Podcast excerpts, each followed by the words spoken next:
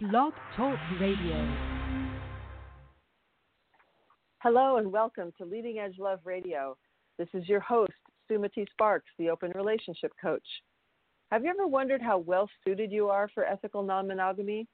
Well, you can find out by taking my quiz, and you can find the quiz right on the homepage of my website at sumatisparks.com. That's S as in Sam, U, M as in Mary, A, T as in Tom, I, Sparks, as in sparks are flying, dot com. And when you enter your email, you'll be added to my mailing list as well, and you'll be the first to learn about both my online events as well as my live events in the San Francisco Bay Area. So tonight, I'm really excited to have as my guest Zach Budd. Zach is a self proclaimed nerd, sex geek, and consent junkie. He's currently working toward a Master's of Social Work degree at the University of Houston. Zach is also a proud member of the National Coalition for Sexual Freedom and writes for the Sex Positive blog on Medium.com. Welcome to the show, Zach. Hey, Sumati, thanks so much for having me back. I mean, it's been great to talk to you in the past and looking forward to doing it again. So thank you very much. So great to have you. Yeah, we. Um, I think the reason why Zach said have me back is because he participated in my summit, which is a little different from my radio show.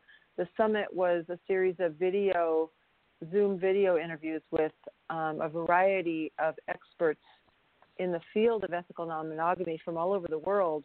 And um, Zach, Zach has somehow earned the title the Consent King. So we talked a lot about consent in the summit and so I'm going to be telling you all about how to have access to that um, a little bit later in the show. So um, Zach and I did an interview once before. And I also ran into Zach at the Rocky Mountain Poly Living Conference in Denver last month and um, attended one of his talks. So he's a prolific speaker who gets around. prolific speaker. I'm going to add that to my resume.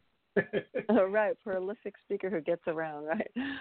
Um, so I'd like to start by just learning a little bit more about you, Zach. We only had a half an hour interview in the summit, so I'd like to take yeah. a little bit more time to learn about you and learn about how you determined that you were polyamorous or whatever word you use and got uh-huh. to the point where you actually call yourself a sex geek. So tell us a little bit about your history. yeah. Okay, well, yeah, thank you so much. Um, so yeah, I do. As a matter of fact, identify as polyamorous, and since we're uh, talking about how I identify, I am a um, assigned male at birth, cisgendered um, uh, male. I'm queering, but I do. I have been mostly straight, but I consider myself sort of transitioning because I don't believe straight is a solid necessarily thing. It very much is in flux. Um, Mhm. I, I am polyamorous. I also consider myself slutty and a bit of a, a sex geek. Um, and for if it matters, I'm also um, kinky as well. Um, yeah, very much a geek because uh, I, I one of my identities, which has nothing to do with necessarily sexuality, but is my personality, is that I am very much an introvert, and so I do a lot of just sitting by myself on the internet, you know, reading, researching, and just information is something that I'm very much a junkie over and just learning about things, particularly if I have a curiosity about them. Um, I came across the term sex geek um, from, uh, I found it from Reid Mihalko uh, and his website, and of course his summer camp and stuff. And there's actually sort of a definition uh, um, that has been coined in the Urban Dictionary about Reed and sex geeks. And it's essentially somebody who has a passion for sexual information, which I do, and is sort of like a geek, um, and really wants to learn this stuff, but also wants to teach it um, and at the same time lacks. I mean, I have some sort of social ineptitude, but but I I have not, not so much that it keeps me from wanting to teach and educate. Um, and that's kind of where the idea of a sex geek comes from. Um, so it's a bit of an Mhm. obsession for the information, a passion for it, and then wanting to teach. So yeah, Mhm. um, so I do identify as a sex geek. Um, I I live here in in the the city of Houston in the great state of Texas, which is um, for all practical purposes my hometown. And like you said, I'm a graduate student in the Graduate College of Social Work at the University of Houston, um, where I'm working on my MSW. Um, how I came to polyamory, um, like a lot of people, I didn't start out that way. Um, I was, like everyone else, born and raised in the default. I'm a recovering Catholic, and I had actually did the monogamous thing and gotten married, um, and you know, loved my wife and and uh, kind of went through that, and it was uh, now I didn't know it at the time, but I married somebody who was extremely jealous um, at all times, and not just of other possible romantic or even sexual interests, just jealous of every relationship that didn't involve her. Um, mm-hmm. And it it you know manifested itself in what eventually became, and there's no other word for it other than abuse, a lot of control and stuff. And anyway, um, without going into too much detail about that, after about a six and a half, seven year marriage. It's in between because we were divorcing when we had our seventh anniversary. Um, after our seven uh, seven years of marriage, I got out of that marriage and really sort of reestablished myself. Um, as an introvert, I was not allowed to have any alone time for the better part of ten years, so I did a lot of recovering from that. Um, the, I realized I was punished for being an introvert in some cases. Um, and so just a lot of discovery of myself and, you know, identifying that, you know, in my marriage there was a very, a major disparity in sex drives. I was romantic, um, to the point where I, I do like people and I like connections, even though I'm an introvert. I sometimes, uh, or oftentimes will eschew groups and stay away from large groups of people. I do like intimate connections with human beings. Um, I know people laugh because I'm now, as you say, a prolific speaker and I public speak a lot. But that's still me talking to a group of people, and then I go and hide and deal with individuals on a smaller basis. It's not me just mm-hmm. in a loud group of people where everybody's talking. I mean, I can be didactic and it just be me talking to a hundred people. That doesn't bother me. It's when I'm in a room and there are 50 voices going on. Um, I usually can't physically hear more than two voices at a time, so mm-hmm. that that's kind of how that balance works out. But uh, anyway, after my marriage, there was a lot of just rediscovering myself and my introversion and getting to know that and, and own that, and then realizing that okay, well maybe I, I am different. And at one point in part of my marriage, because of the sex drive, my ex had me thinking that I had a, an addiction, that there was something wrong with me. And mm-hmm. because I'm a geek, I investigated that. So I went to 12 step meetings. I went to mm-hmm. SAA, SLAA, and whatnot. Mm. And what I discovered was that I did not have an addiction. I was in rooms with people, and some of them had addictions but not everybody in that room had addiction, and certainly not me. And that was sort of led me to this discovery that we live in a society that likes to call sex an addiction very, very quickly. Um, right. And that's that's where this concept of sex negativity came to me, and then, you know, that's that might be sort of the key that opened Pandora's box for me because then you start really reading and researching that and like, okay, how much of our society is socialized to be so anti-sex unless it's under the right conditions and the moon is full and only for one purpose and you know only so many times because you know all these rules that are just sort of arbitrary.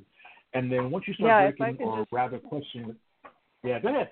Yeah, go if, if I could just ins- yeah, if I can just insert there, um, I see that so much with my um, hetero um, you know, straight couples that are in long-term relationships where oftentimes the woman is no longer interested in sex when she gets older, and it could be because you know she never really knew how to ask for what she wanted, her husband never really knew uh-huh. how to uh-huh. give it to her, or you know sometimes women's libido lessens after menopause, or she could be legitimately ill, and so when when those things happen because of monogamy, um, and the man is there like, dude, I'm still horny, right? Um, so she right. can't handle him going outside the marriage, so she ends up shaming him for his sex drive. And so, so many men get in that position where they feel like there's something wrong with them for having a healthy sex yeah. drive.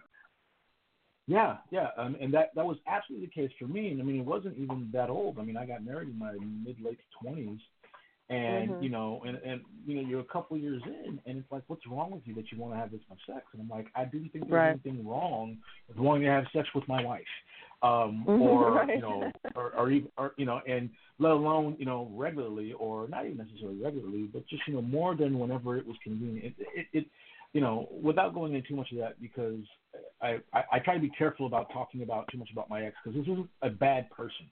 I did love her, and and she, you know I mm-hmm. married her, so um, but it was clearly not the right relationship for me. But um, mm-hmm, yeah, mm-hmm. so kind of getting out of that and discovering that and realizing how much of this was socialized into me. You know, I'm a, again born and raised Catholic, and I went to a Catholic high school where we were learning what the quote unquote Roman Catholic family traditions were, and, and you know, doing all that stuff, and realizing, okay, wait a minute, maybe this isn't you know where it's at for me, and that led me down a couple paths. I started off um, engaging in local swinging communities uh, in the Houston area and met some swingers and made some great friends and, and, and had a couple connections and had some experiences.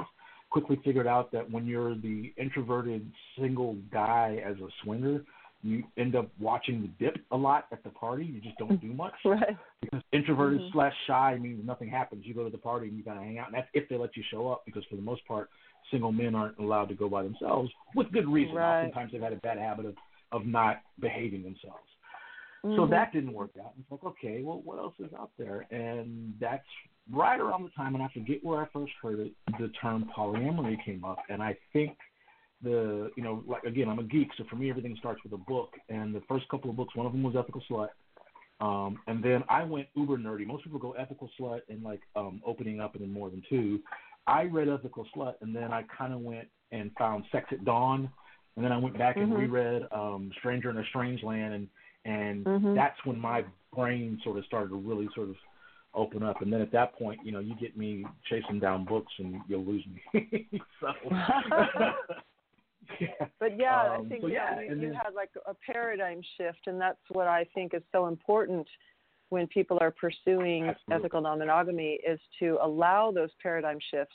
And you know, when I go to conferences, I always hear at least one thing that explodes my brain and takes me to a new yeah. level. So we, we have to continually be open to that if we are to succeed in this lifestyle. Right. Yeah. And well, that's the great thing about the conferences is, and even for me as an introvert, is maybe I don't want a lot of the socialization, although some, but you also don't want to be like when you're on an island. And, and you know, when you discover, hey, maybe polyamory or polyamorous is what I am, and you know, you look up and I mean, I live in a big city, but crap, are there other people like me? I'm, I'm the only one that I know of. And then, you know, mm-hmm. sometimes you don't want to be that that lone voice, let alone be the only voice, because I can't have all the information about this. I just discovered this myself. Um, mm-hmm. And so that's what I think the conferences are great for is that collaboration. Um, yeah. And but yeah, then I ended up I started speaking about them because consent was a topic that was important to me for a bunch of reasons.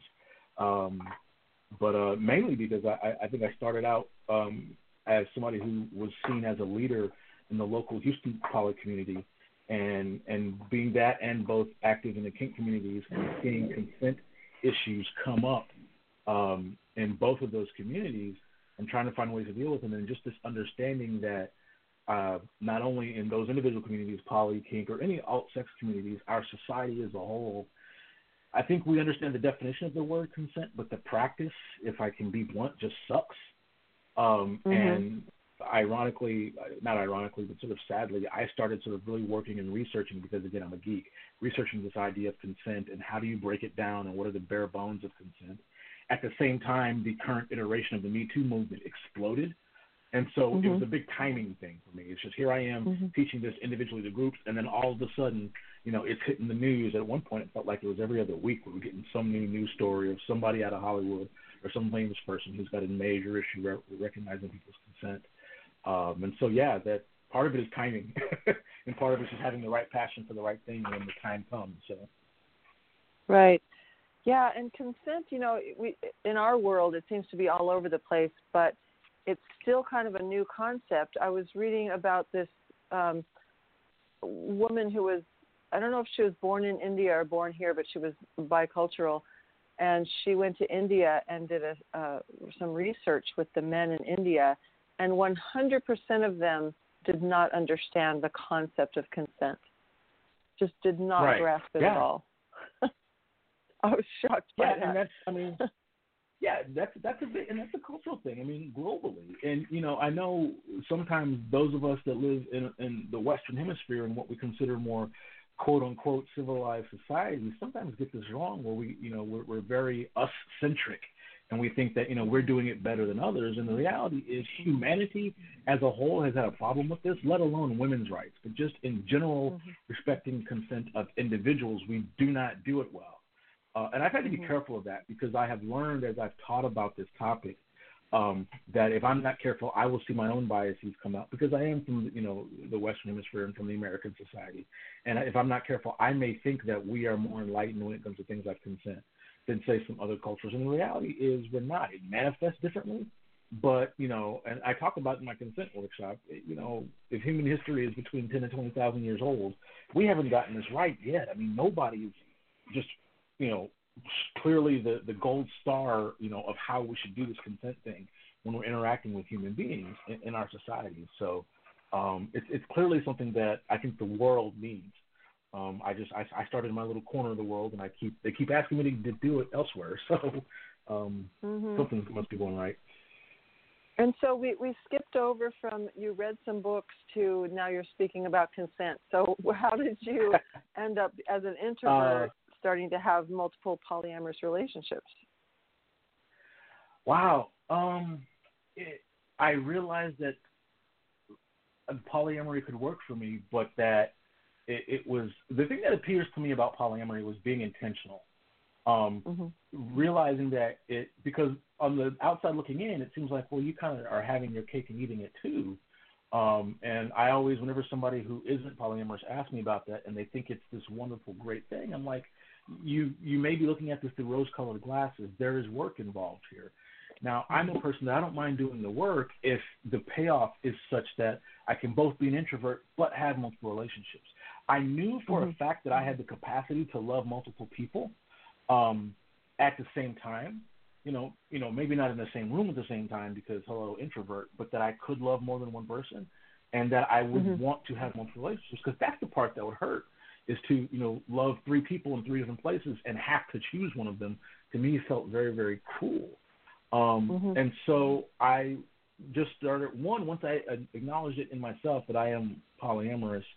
Um, I became intentional about making sure that anybody who was going to be a potential partner of mine was very, very clear on that fact. Um, because I didn't want this sort of, well, okay, it's not for me, but we'll see what happens, and then get down the road and things don't work out because they thought it was a phase I was going through. And that actually happened to me once where I was very clear with somebody about no, listen, I'm I'm not monogamous. I've, I've tried monogamy, it does not work, um, um, and I am a polyamorous person, and it, that uh, that particular relationship lasted for a while, but it's because they basically convinced themselves to go along with it when they really weren't on board with it. And so now I'm extremely intentional about any new potential partner that they make sure they understand. And I almost won't date anybody that isn't poly anymore.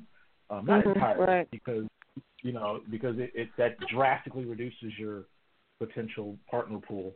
But um, I, I'm very careful about that. So, but truthfully, mm-hmm. what really happened for me was I had to take a risk, uh, and I'm channeling Dr. Brene Brown here. I had to sort of mm-hmm. be brave and and be vulnerable and step out there and actually find community. And I'm lucky there was actually a somewhat active community here in the city of Houston, which is a very large, very diverse, very big city. Um, mm-hmm. And there are some poly folks here. Now, they don't always interact, but they were meeting each other regularly. There was a weekly discussion mm-hmm. group um, that was happening at the local um, LGBTQ center uh, in the city. And I just started attending that group. And I think probably for the first six to eight months, I didn't say a word. I just sat there quietly writing stuff in my notepad and listening and learning. And then eventually I started talking, and my joke is always they couldn't get me to shut up. Um, and what was what happened was because people liked my ideas, and by that point, I had read, you know, probably my top five books. I had read more than two. I had read Ethical Slut. I had read The Opening Up and um, Open by Jenny Block, and all, all these other books that I have an entire list of. I had done some of this reading and really delved into it, and then practiced a little bit of it. I was starting to sort of cut my teeth, and I guess the way that I spoke and related things and articulated things really kind of caught on with some folks, and because um, I would people would tell me, man, I love your ideas, I love the way you say things, and people would just randomly ask me for advice, which really freaked me out because I never mm-hmm. thought of myself as an expert in anything. But when people are like, "Hey, you're brilliant and you know more than I do, so clearly you know everything. Let me ask you these questions." And um, what eventually ended up happening is that uh, group that I was going to, that discussion group I was going to, I ended up facilitating and being one of the facilitators of for a couple of years. I had the great opportunity to do that to facilitate that discussion group for a couple of years, and that's where I really cut my teeth and not just having the information, but being able to share it and articulate it to other people. And it was in that capacity when I started working on the consent stuff. And then I think I told you the story of the catalyst for when I started teaching consent, which was I was out with a girlfriend and just got pissed off because I heard some horrible ideas about consent, and I went from researching it to building an actual presentation and just started teaching mm-hmm. it. So nice. That's kind of the whole transition from yeah, married miserable mono guy to Zach the consent king, as it were. So, right. Yeah. So I just attended the solo polyamory conference in San Francisco, and uh, learned Yeah, a lot there. Yeah, and wondered if do you identify um, in, with any particular terms? Because even under the umbrella of ethical non-monogamy, there's so many different forms. So, do you have a primary partner? Do you do you um, prefer primary partner? Do you prefer a more egalitarian model? Um, how do you practice it? Um, I live alone. I am solo poly. Um, my primary, um, I think you came to my self care workshop. So my primary is me, but um, my live-in primary is my dog. Um, I do have a relationship. I don't. I don't do hierarchy. Um, at least not for me. Um, Mhm. and for a couple reasons. One, because I'm solo, and I mean, although some of my partners are married and, and they have live-in spouses and nesting partners and primaries, and that's fine. Um, but for Mhm. me, I, I don't like to, you know, strategize or sort of, I guess, stratify love. I love you, period, Yeah. in the story. That's what's important to me. Now, you know, some again, some of them are local, some of them are long distance, so the time isn't equal. But you know, time is the one Mhm. thing that is scarce. Um, but anything that I can give abundantly, I don't, I don't give at different levels.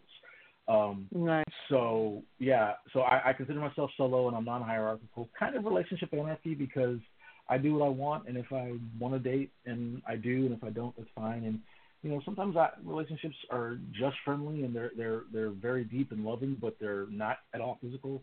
Sometimes um, Mhm. relationships just haven't become physical yet. Sometimes they Mhm. start off extremely physical, and then by the way, hey, we actually get along. So you know, I, I remain open to anything that can kind of happen. I like for things to grow organically, um, and I'm, I'm Mhm. not a big fan of trying to put things in the boxes. I sort of let them be what they are, um, and and foster them the way they should be, in, in that way. Awesome. I love it. I love it. Very cool. Okay, so on my uh, to focus a little bit more on, on consent, since we often call you the consent king. Um, on the um, the summit, you went into detail about your is it five pillars of consent?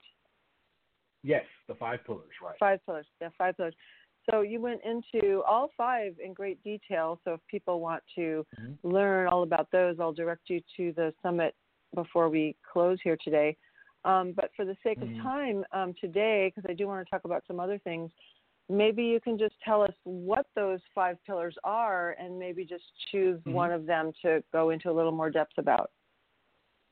Ah, okay, yeah. So the five pillars of consent, um, I, I use the acronym INVEST as in investing in the stock market. Um, the IN stands for informed, the V is for voluntary, the E is enthusiastic, the S for specific, and the T stands for timed.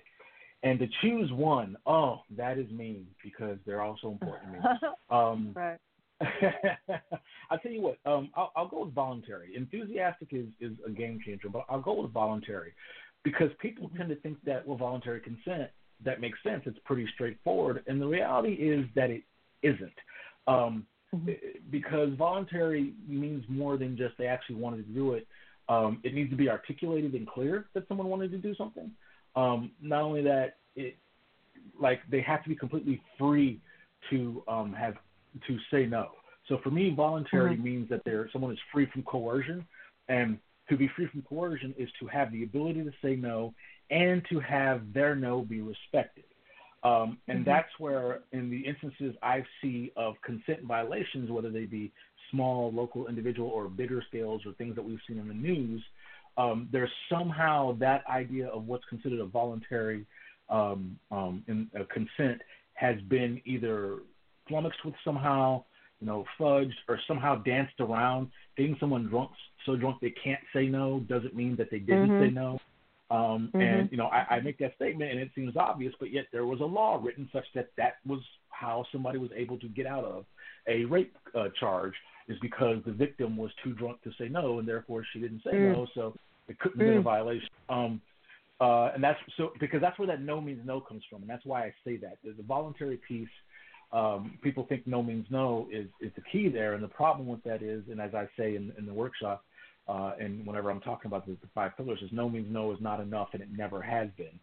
Um, and so the opposite is, is the true. You need an enthusiastic yes as opposed to no means no. So um, Mm. the other thing was the, the voluntary piece um, that I, I often mention, uh, that I'm very proud of mentioning because I have been engaged with swingers and stuff like that. um, is that um, people free from coercion means also somebody needs to be sober. Um, getting drunk enough to do something that you wouldn't do sober is a problem, particularly for me because as you know, I was a single black male at swingers parties, and if somebody had to have four beers before they considered talking to me, I had issues with that because my question is Mm-hmm. why. What, what is Mhm. it? What is it that you can't do? You know that you will do with me drunk that you can't do sober. And the problem Right. I have with that is, and again, you, you've heard me talk about this. I don't like misunderstandings. If we wake up the next morning and we're both sober and we don't have the exact same feelings we had when we were having sex, I've got a problem there, and I end up in the Right. short end of the stick, being the big black guy in America. So um, that's kind of Right. significant. So yeah, that's kind of the that's a little bit of in depth on the on the voluntary pillar of consent.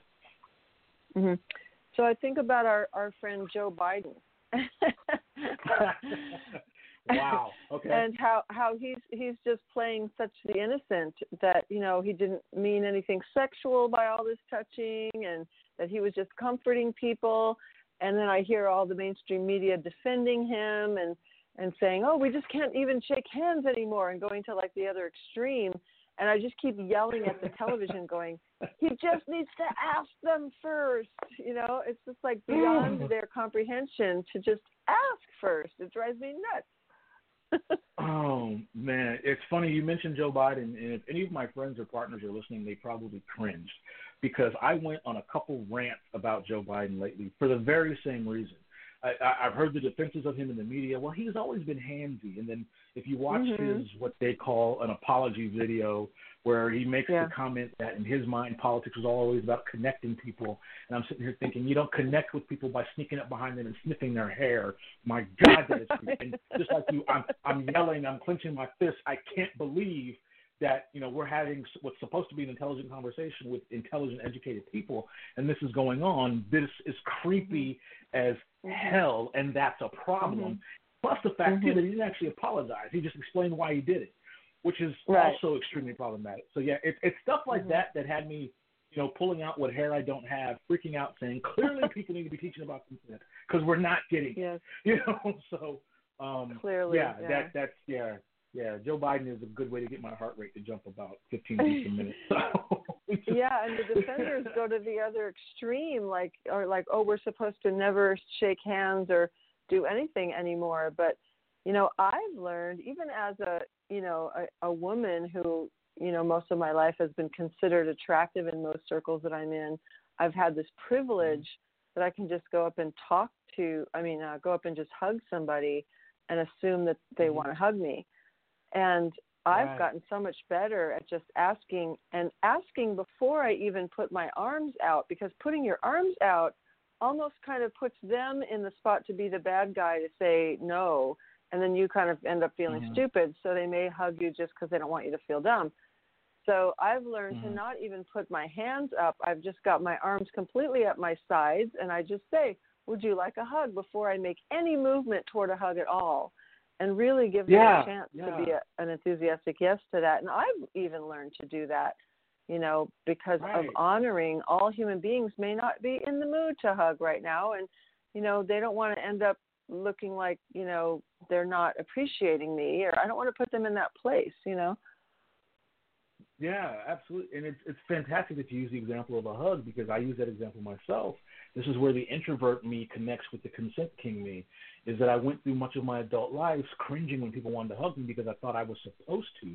I didn't realize that I Mhm. could advocate for the fact that I don't want to be touched right now and just kind of say Mhm. no. And so now, as I tell people, and correct me if I'm wrong, I'm pretty sure I did this with you when we met, Sumati, is that if people ask me if they can hug, one, I'm much more likely to do it. Two, I will usually say, thank you for asking and yes, you know, or something Mhm. like that. I am much more Mhm. open to a hug if somebody asks me first, only Mhm. because I really re- appreciate that and respect that. But at the same time, I am, and I do that for a couple reasons. One, I want to reward people who take the time to ask because that's the I'm modeling the behavior I want to see. Two, I Yeah. like the fact that I was given the opportunity to say no because that is a consent thing, and nobody owes you a hug, and regardless of the situation. And Mhm. so, yeah, that that's something that I'm I'm I'm so glad you brought that up because it's a fantastic example that I use all the time because that's really where I came at a lot of this from. Was like, listen, I don't want to be hugged right now, and that should be Mhm. okay. I shouldn't have to Mhm. fight and get Mhm. loud, tell you not to hug me when simply not having to, you know, say that, you know, and that, and again, just ask, you know, um, so, and, and I don't know if I've had the privilege of, of being attractive, but I am a male that can sometimes be intimidating and whatnot to people. And so I try to be careful about that. Now, of course, I'm not perfect. Nobody is. Um, but yeah, I, I, I have really tried to sort of, um, be better and again, more intentional about the things I'm doing. And I'm, I'm very intentional about asking for consent with almost every interaction I can think of. At least I try to anyway. Right. Awesome. So, if you're just joining us, you're listening to Leading Edge Love Radio, and this is your host, Sumati Sparks, the Open Relationship Coach at sumatisparks.com. We're speaking with Zach Budd, who is a, um, a graduate student at the University of Houston and um, writes for the Sex Positive blog on Medium.com and speaks at a lot of polyamory conferences on various topics. We were talking about consent, and we're going to go into some other subjects in a moment. But if you have any questions for Zach, please feel free to call in. The number is 657 383 1132. 657 383 1132. And you'll be put on hold, and we'll get to your call as soon as we have a break in the action. So, um, I wanted to go into another topic, um, something that you mentioned when we were um, texting each other, that you're working on helping marginalized people who are sex educators to uh, mm-hmm. gain more of a platform and have their voices be heard more. So, can you tell us a little bit about that project? Yeah, absolutely. Um, and again, thanks for asking about that. So yeah, this is a new project that I, am that is just now starting. It's in its infancy, infancy, and um, it's basically me and a few awesome friends who I'd share this idea with, who essentially encouraged me to get over the introversion and go do it because it was in their minds a brilliant idea that needed to happen. And it's another idea that I've been motivated to move on because I got pissed off. Um, what essentially happened now that I've been as you say, you know, prolific in speaking and going to so many um, events and and whatnot, is that I see that the what I call the the space industry, and I, and I use the acronym SPACE. Clearly, I love acronyms. SPACE stands for Sex Positive Activists, Counselors, and Educators, um, mm. and I call it the space industry. The space industry, the sex positive industry of ours, is a lot like the the um, our our general society. Um, I mean, a little bit more open minded in certain things, but it can still be very, very um, tilted towards the privilege, towards people who can travel, who've got the money to travel, who are able bodied, who are, let's say, probably wealthy, um, who are better uh, public speakers, who, let's say, don't um, have uh, chronic disabilities and whatnot, um, are attractive.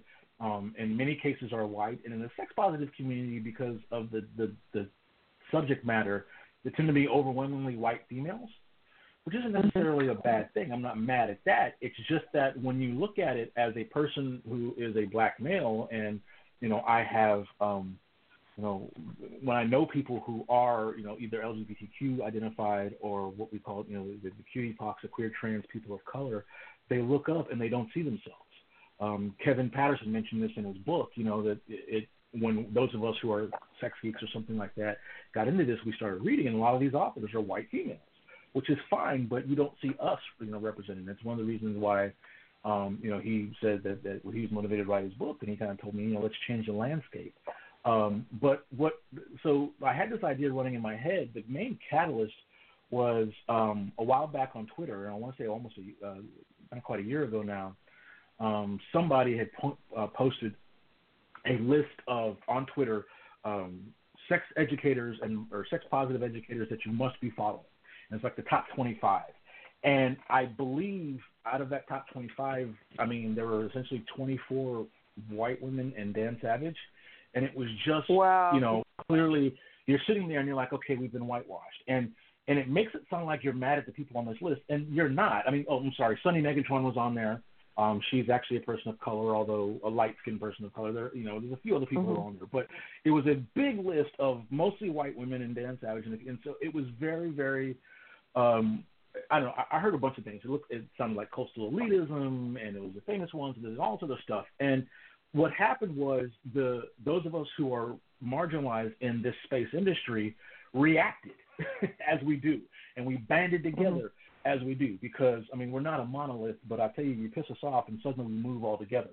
Um, mm-hmm. And it just became it was clearly this whitelisting, and then of course you know it was having these conversations back and forth, and there were a bunch of responses, and a couple of these organiz- organizations that were involved in this, you know, they, they did the wrong thing, which to get defensive and then get quiet and say, listen, this is all we know. And then they wanted the people who were marginalized themselves to say, well, listen, if you know other people, let us know.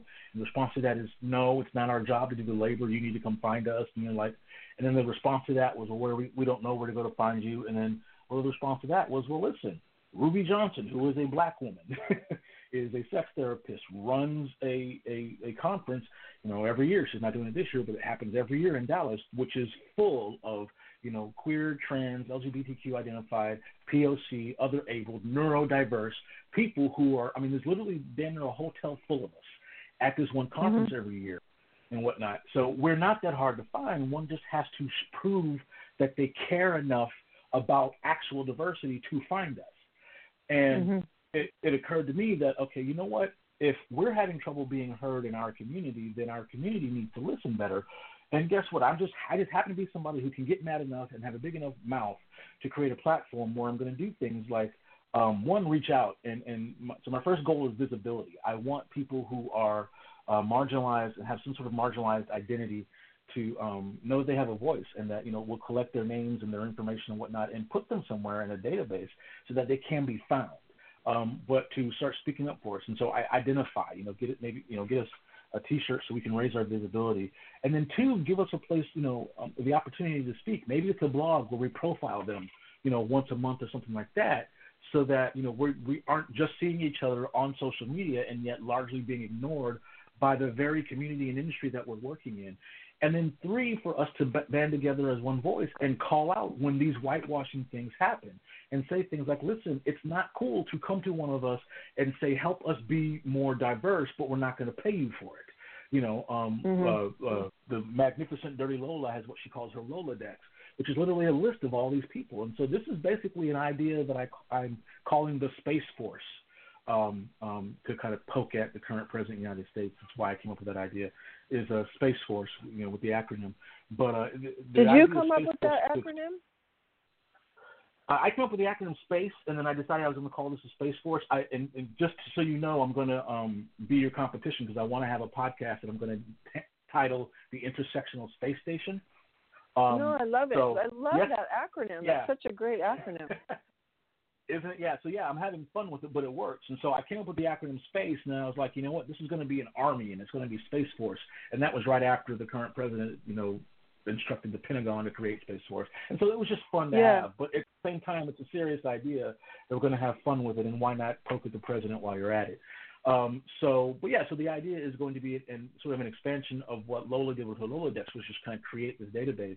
And what's been fantastic is as I've talked to other sex educators and sex positive educators who are marginalized themselves, they're queer, you know, they're they're they're, they're trans, they're POC, they're neurodiverse, they're other able or something like that. They their eyes light up and they're like, oh my god, Zach, this is a brilliant idea. You need to do this. We need to make this happen. One of my partners was like, Babe, we are not sleeping on this. This has to happen this world, our society, our industry needs this, you know. And mm-hmm. so that's one of the things I'm working on right now. Is I'm putting that together. We've got a vision plan in hand. Uh, I'm going to be writing a mission statement here soon. We're going to probably uh, look at how we're going to organize it, either an LLC or a nonprofit, something like that. Uh, start reaching out for donations and stuff. So that's the thing to be looking for soon. Um, hopefully, in the next couple of months here, I'll be able to make more noise about it. Right now, it's the idea getting off the ground stage.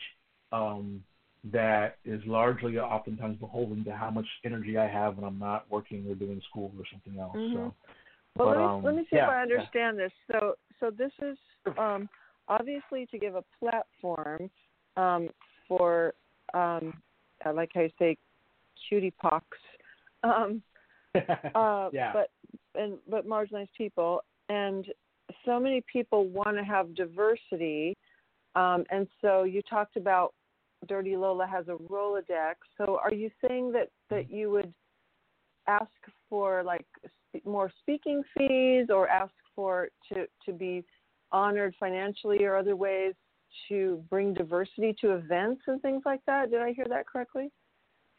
Um, number one is going to be increasing visibility. Um, oftentimes, those of us who are, you know, marginalized, you know, either we're, we're, we're queer or we're people of color, something like that, who are speakers and are educators in this space, the only reason we get known is because somebody knew us and brought us there.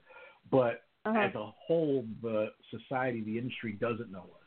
What I would like to do is, you know, say, hey, we have this database full of these marginally identified people. Okay. And say, so if you, you want to have some diversity among, yeah, yes. So you would absolutely. you would like so, connect with produce event producers and tell them that you have these these awesome educators available.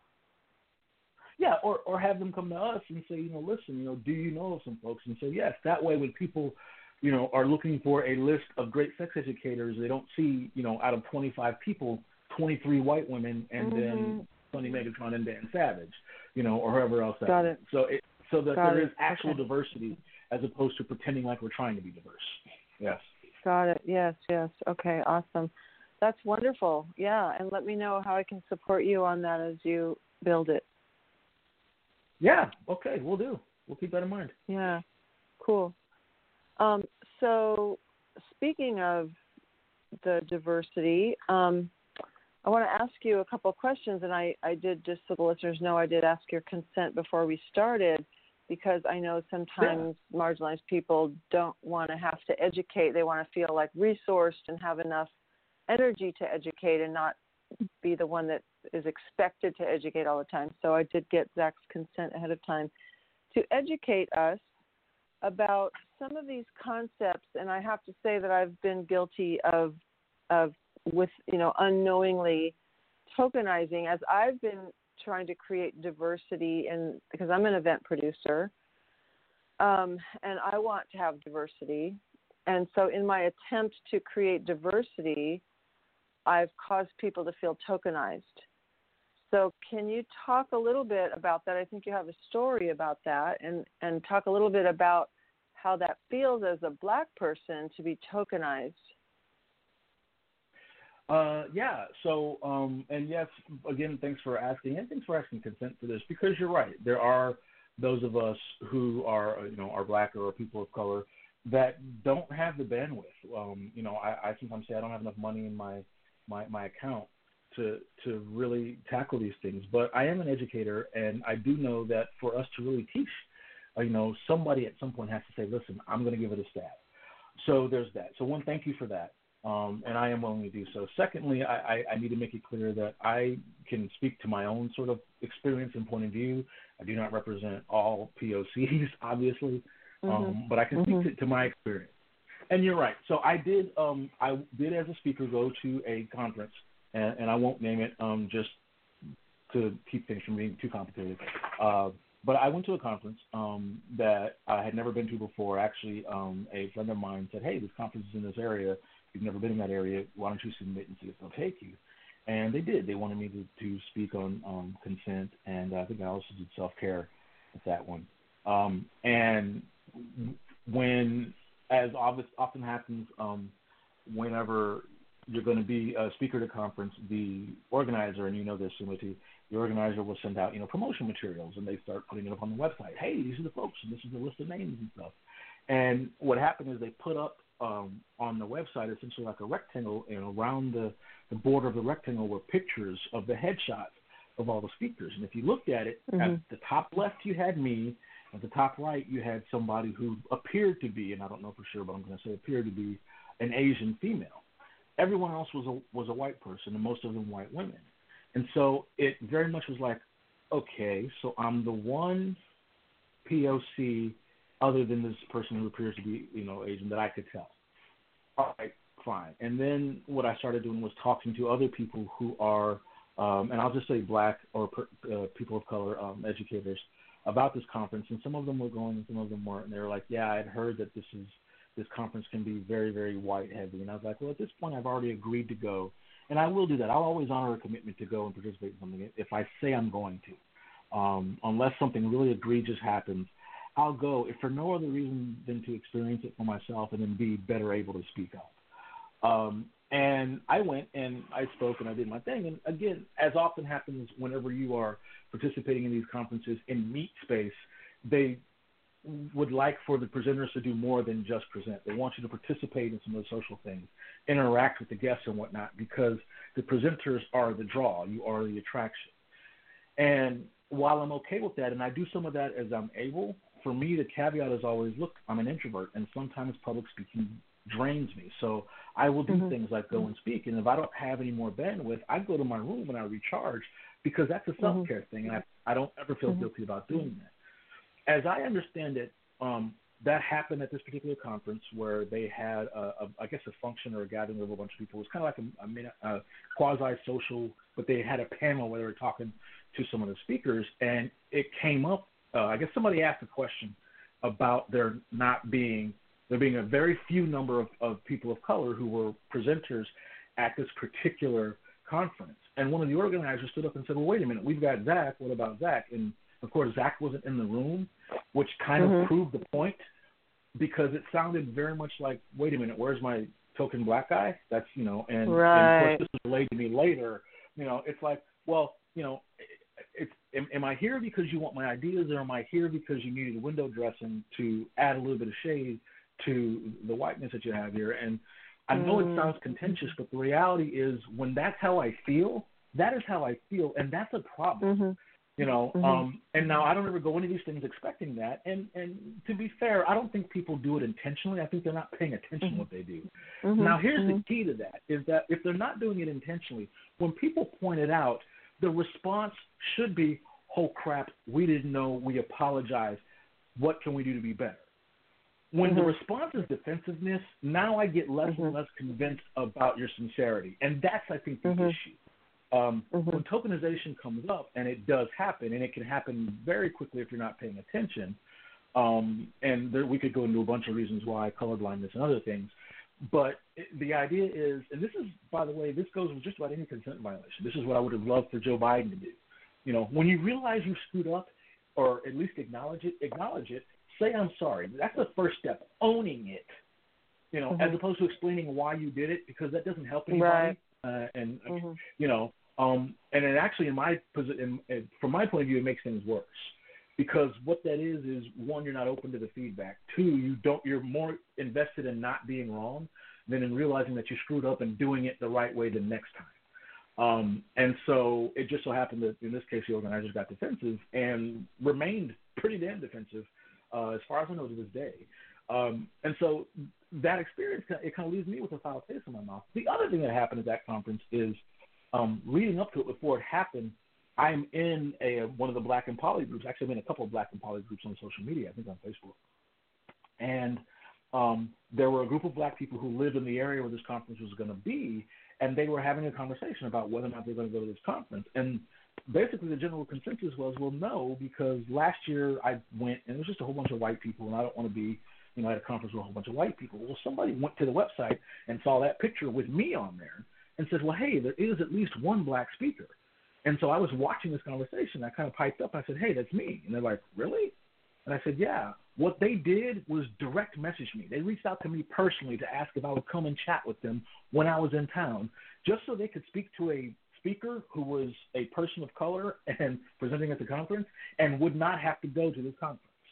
Like they literally Mm. were willing to come and pick me up at the hotel, take me to dinner, and let's just all have a chat as people who are part of the larger Black and Poly community, so they can avoid the Mhm. conference since I'm going to be in town anyway. And so what that Mm. tells me is that if the black community in that area is willing to find me and reach me out and, and communicate with me, they want to have communication. But if they don't feel like they're being engaged, they won't bother. And clearly they aren't being engaged, you know. So um, that to me was very, very telling that I could be literally from another part of the country, and black people in that area who are also poly would rather, you know, come pick me up, you know, because I don't have a car. They came, to, they wanted to come pick me up, take me to dinner, and whatnot. Then to go and bother with this conference because they do not feel themselves represented. And what I don't think Wow. happens is that organizers don't realize you're missing an opportunity if you are not working very, very, very hard to not just advertise that you are open, but show up to the things these people care about and tell them, Mhm. listen, We would love for you to participate, not because we want more color in our field, but because we want you to be participate. We want you to be a part Mhm. of this. We are all part of the larger poly community, and we're going to do the extra work because at this point, it's not enough to say, "Hey, we have this conference, y'all come." You need to show up and say we where they're going to be, and say we would love for you all to be a part of this if you would like. It, you literally have to, yes, in a sense, sort of subjugate yourself, hat in hand, and, and, and extend that olive branch, but be prepared for the fact that the answer may be, look, I don't trust you, no, you know. But that's that's okay. That's how you build bridges. Um, but you know, in other words, it's build a bridge, not sit there on the other side of the riverbank and say, why won't you swim to us? You know, that's kind of Mhm. the key um, for Yes. me. And so that's what I got out of that experience, and that's what I see happening a lot, um, obviously. Hmm Yeah, and that's why your um, space force will be so awesome.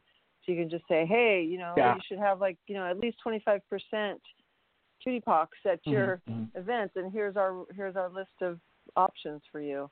Yeah, So that's great. Right. Or Um, you know, or but- at least just say, hey, we've got these presenters that we can, you know, bring along if you are interested in actually having some diversity at your, at your you know, your function and whatnot, and Mhm. then go from there.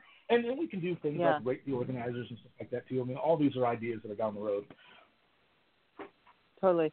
Well, you know, it's such a fine line, um, and I'm learning so much in the past year from being involved with the the Space Force, with the the sex positive activists, educators, and counselors in this community. Um, I'm learning so much because you know I I thought that I was you know and I- I'm I'm al- I'm in my late 50s, so you know I, I'm Mhm. definitely of the like the tail end of the baby boomer generation and you know Mhm. post 60s and i thought i was so liberal and so accepting and inclusive and there's so many subtleties that you aren't aware of until you really take the time to listen and shut shut up and and really listen to how people Mhm. are feeling and not not defend like you said um Yeah. and yeah. then you know as i as i listen there's a, a really fine line between creating diversity as an event producer like i want to create diversity in an event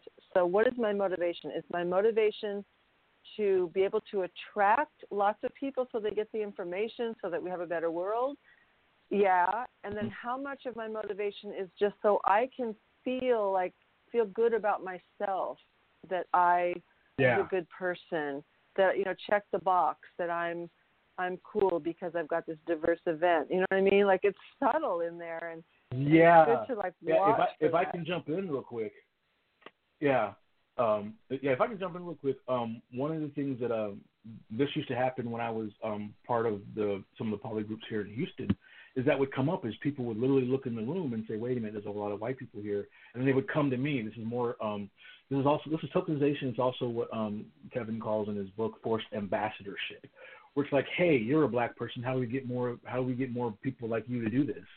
And I, my usual response is to stop asking that question. But the other thing is when they Mhm. actually start talking about, listen, we want to have more diversity. I always tell them you need to discern. Do you want to be more diverse, or do you want to feel like you're being more diverse? yeah Because those are two different things. Mhm. And oftentimes, is it are, are is your concern the optics, you know, or do you want to feel like you're a good person by saying, well, we tried and they won't show up, and then you go back home? You know, I mean, it's Mhm. what exactly is it that you want to do here? So if you're looking for real diversity, you need to understand asking me one question isn't going to cut it. This is not a quick Mm-hmm. fix. But if you want to feel better about the fact that you're one of the quote unquote good white people, I'm not here for you because I don't have time to make you feel better about it. To me, because to me, that's more Oh. about you, you know, telling yourself you're a good person and and asking me to to basically tell you this is why you're a good person so that you can sleep at Oh. night. And I don't care whether or not you sleep well at night. I I, I want to live in a world that is both sex positive and actually diverse, not that talks about Yeah. it but actually doesn't. And to me, yeah, that's a lot that, of work. And I'm like, a- you know, how, how committed are such- you? Yeah, I hear you. It's such a big thing. That it's such a big thing, and I, I hope that other people listening will will really let that sink in because it's really easy for us to become for white people to become so offended like no i'm not racist um and then we make it about us and then now you know people Right. of color are taking care of our fragility and our upsetness yeah. around it, you know, instead of like just listening and like dealing with your feelings about God, I'm learning and growing and I see those deeper parts of me the that, you know, absorbed racism from my culture and it's okay. I'm not a horrible person. It's just we all get right. steeped in it in our life, you know, and we have to forgive ourselves yeah. for that as we're learning. Yeah. Yeah, and that that's absolutely well, something that happens. Is you're right. They they get so busy being defensive that it's like, you know, well, wait a minute, you know, I'm not a bad, and, and then suddenly the people of color who are the marginalized group to begin with have to do the job of talking yeah. them down, making them feel better about exactly. themselves. And I don't think there's anything wrong with as a marginalized person saying, listen, I'm not here to make you feel better about yourself. That's your problem. Yeah. Now, do, do yeah, you want to do the exactly. work to be right. diverse? I can help you with that, but that's your problem. That's to make you good feel one. better about it. I mean, I, yeah. Well, maybe we could do a whole nother show on this another time, but we're out of time. but I love this, and I yeah. really appreciate you addressing that topic. I think that was very, very rich. Really appreciate your your emotional labor to teach around that. It's so needed. Um, but before we run out of time, I want to let our listeners know that um, Zach was part of a uh, speaker, an online speaker summit that I created with a bunch of other people just as brilliant as Zach.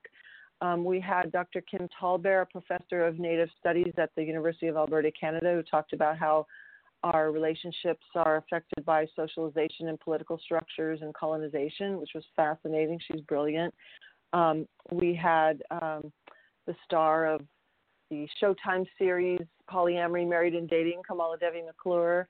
Um, we had, speaking of the Me Too movement, we had a woman who co-authored a famous book come out about, you know, call out her co-author about some um, problematic behavior, and that was really intense to to have that happen, like in real time. So, um, so please, uh, you know, continue to listen to give her a platform. Um, and the way you can find this um, this summit is by going to successfulpolyamory.com slash zbud successfulpolyamory.com slash zbudd and this is zach's link to the the summit so that he gets credit for it um, so also uh, we just have a couple minutes and i want you to let our listeners know how they can reach you and anything else that you want to offer them. Sure. Um, yeah. So I am open to kind of being communicated with. I, I warn people because I work full time and I'm a full time grad student that time is is very very precious and fleeting. I also have multiple partners, but I can be reached. Uh, my best email address is uh, z uh, invictus. That's i n v i c t u z at gmail.com. Um, and then the probably the easiest place to reach me as far as social media is on my Twitter page. Um, it's at black underscore sex geek. Uh, you have to use the underscore after the word black, or else you get Ruby. So mm-hmm. my, um, mm-hmm. my my my ride or die Ruby Johnson. So it's at black underscore sex geek, and um, you'll you'll pull it up and it'll say uh, consent king, aka Zach, or something like that, and that's and that that's me. And that's the best way to sort of communicate with me, reach out to me. I love hearing from people that have questions about consent or any of the things that I ramble on about because I do enjoy this stuff. So. And you're available for um, speaking engagements, especially for hire, right? Absolutely. yes, okay. yes. I'm available for speaking engagements. Um, um, I do like uh, again get on my calendar. Uh, my my website is consentwarrior.com. But truthfully, because I still got to get better at taking care of my website, emailing me is the best. Email or, or Twitter okay. is the best way to actually get my attention. But they, they can definitely look at me up at consentwarrior.com to um, I usually post where I'm going to be on there. Okay, and also if you are a marginalized person and you want to be part of that um, uh, diversity platform that Zach is creating, please reach out to him as well. So we are out of Absolutely, time. I want yeah. to thank thank yeah thank you so much zach. It was wonderful to have you on my podcast and i wish you the best of luck and i'll see you at the next conference. Thanks so much Sumati. it was a pleasure as always. See you next time. Okay take care. Bye bye so please join us next week when we will be um, speaking with the amazingly juicy lucia pavone. She is a um, passion and sensuality coach and pleasure activist. So uh, please join us 6 p.m. Pacific time on Leading Edge Love Radio next week. Talk to you soon. Bye bye.